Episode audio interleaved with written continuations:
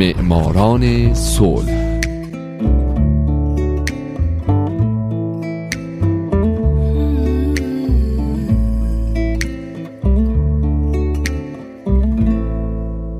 امروز یک شنبه است. اینجا رادیو پیام دوسته و حالا نوبت می‌رسه به معماران صلح.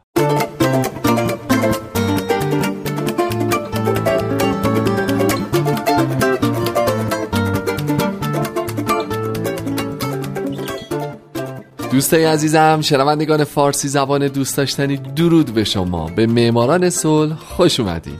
این برنامه به برندگان نوبل صلح می‌پردازه. به زنان و مردان و مؤسسات دولتی و غیر دولتی که برای رسیدن به صلح تلاش کردند کسانی که اگه نبودن ما با دنیای وحشتناکتری روبرو بودیم. من هومن عبدی هستم. لطفا تا پایان این قسمت از برنامه معماران صلح با من همراه باشید.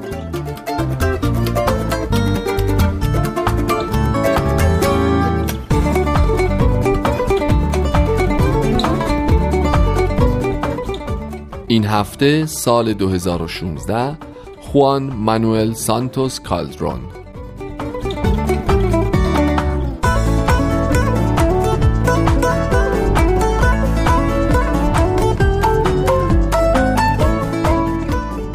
و اما و اما و اما.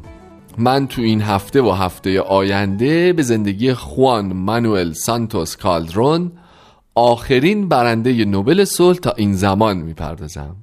پس این برنامه یکی مونده به آخر و هفته بعد هم آخرین برنامه معماران صلحه خوان مانوئل سانتوس کالدرون سیاستمدار کلمبیایی و رئیس جمهور کنونی این کشوره که به خاطر تلاشهاش برای برقراری صلح با چریک های فارک برنده نوبل صلح سال 2016 شد. او قبل از رسیدن به پست ریاست جمهوری وزیر تجارت خارجی، وزیر دارایی و اعتبار عمومی و وزیر دفاع ملی کشورش هم بوده.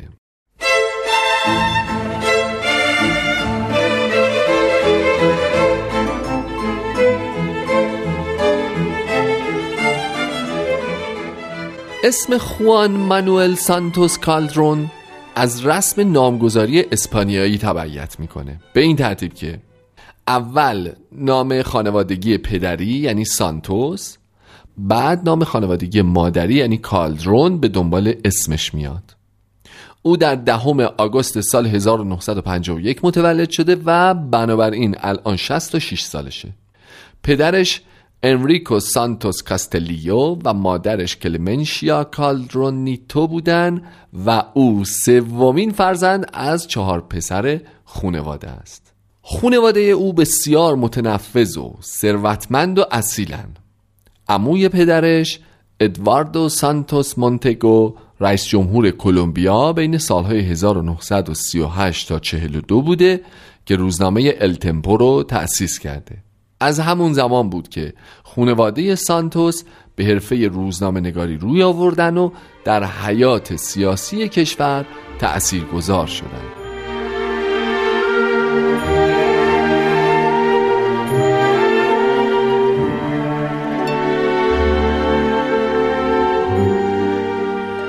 سانتوس توی دبیرستان خصوصی درس خون تا سال 1967 بعد در نیروی دریایی کلمبیا ثبت نام کرد و به دانشکده علوم دریایی اعزام شد تا سال 1969 که از اونجا فارغ و تحصیل شد.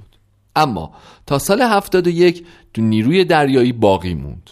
بعد به آمریکا رفت و در دانشگاه درس خوند و در سال 1973 فوق لیسانس اقتصاد و مدیریتش رو گرفت. بعد او به عنوان رئیس اجرایی اتحادیه ملی تولید کنندگان قهوه در کلمبیا مشغول به کار شد و رفت لندن. در اونجا همزمان با کار در رشته توسعه اقتصادی فارغ و تحصیل شد.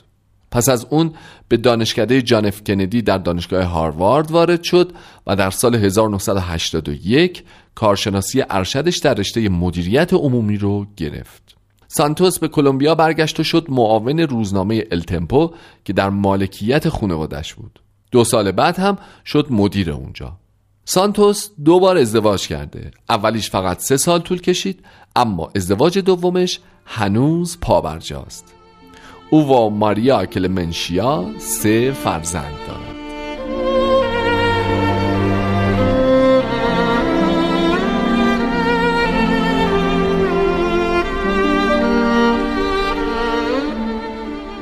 سانتوس از سال 1991 تا 94 وزیر تجارت خارجی از سال 2000 تا 2002 وزیر مالی و اعتبارات و در سال 1992 هم به عنوان رئیس هشتمین کنفرانس تجارت و توسعه سازمان ملل انجام وظیفه کرده.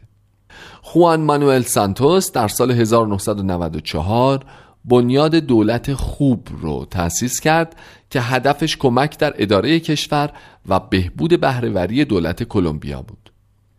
این سازمان پیشنهادی رو مبنی بر مذاکرات صلح با گروه چریکی فارک در منطقه مطرح کرد که زیاد مورد توجه قرار نگرفت.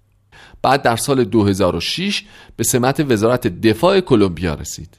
تو این دوران دولت حملاتی رو علیه فارک ترتیب داد که طی اون فرناندو آرائوخو پردومو از وزرای سابق کلمبیا که 6 سال در اسارت گروه فارک بود آزاد شد.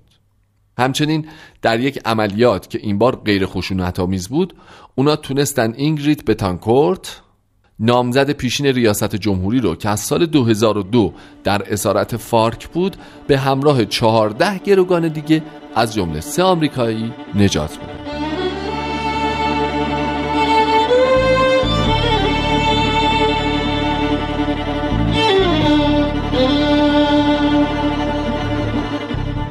در سال 2008 دولت و وزارت دفاع و البته خوان مانوئل سانتوس کالدرون برنده جایزه نوبل صلح سال 2016 درگیر یک رسوایی در ارتش شدند که به رسوایی کشتار مثبت اشتباه معروف شد. تو این رسوایی افسران ارتش اون دسته از شهروندان کلمبیایی که دچار ناتوانی و بیماری های روحی روانی بودن رو میدزدیدن اونا رو به کار اجباری وادار می‌کردن و وقتی کشته می‌شدن جسداشون رو به عنوان شورشیان فارک جا می‌زدن و از دولت پاداش می‌گرفتن. میگن سه تا چهار هزار نفر در جریان این رسوایی کشته شدن. بر طبق اعلام سانتوس دولت و یکی دو سازمان حقوق بشری کلمبیایی دولت هیچ دخالتی تو این امر نداشته اما با این حال سانتوس قول داد که موضوع رو پیگیری بکنه. پس با پیگیری های او بعضی از بلند پایه های ارتش استعفا دادن. 800 نفر از نیروهای امنیتی کلمبیا به جرم دست داشتن تو این رسوایی بزرگ مجرم شناخته شدند و پرونده های بسیاری هم همچنان در حال بررسیه.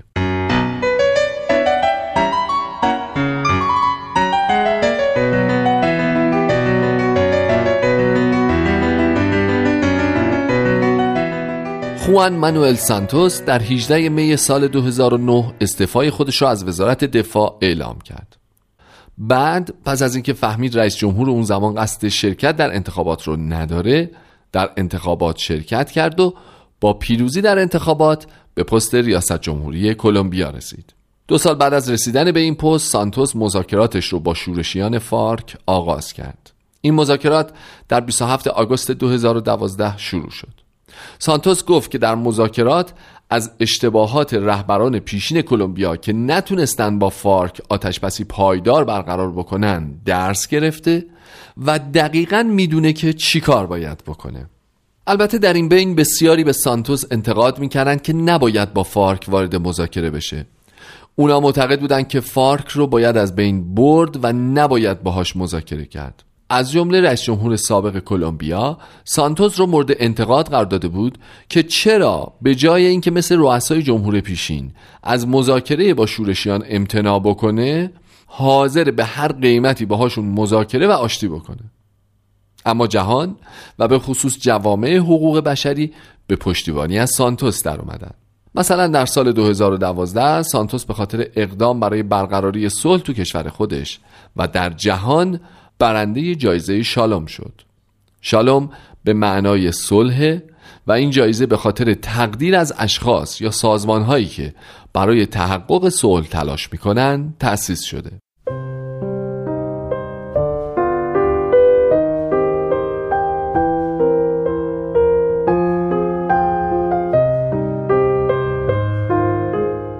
دوستای عزیز من هفته آینده تو آخرین قسمت از معماران صلح برای آخرین بار به سانتوس خواهم پرداخت و بهتون میگم که چجوری با فارک صلح کرد و توافقنامه رو امضا کردن. پس ازتون می‌خوام با آخرین قسمت از معماران صلح لطفا همراه باشید. من هومن عبدی هستم و امیدوارم شمایی که امروز شنونده این قسمت از معماران صلح بودید در آینده برنده جایزه نوبل صلح باشید. شاد و سلامت باشید و خدا نگهدار.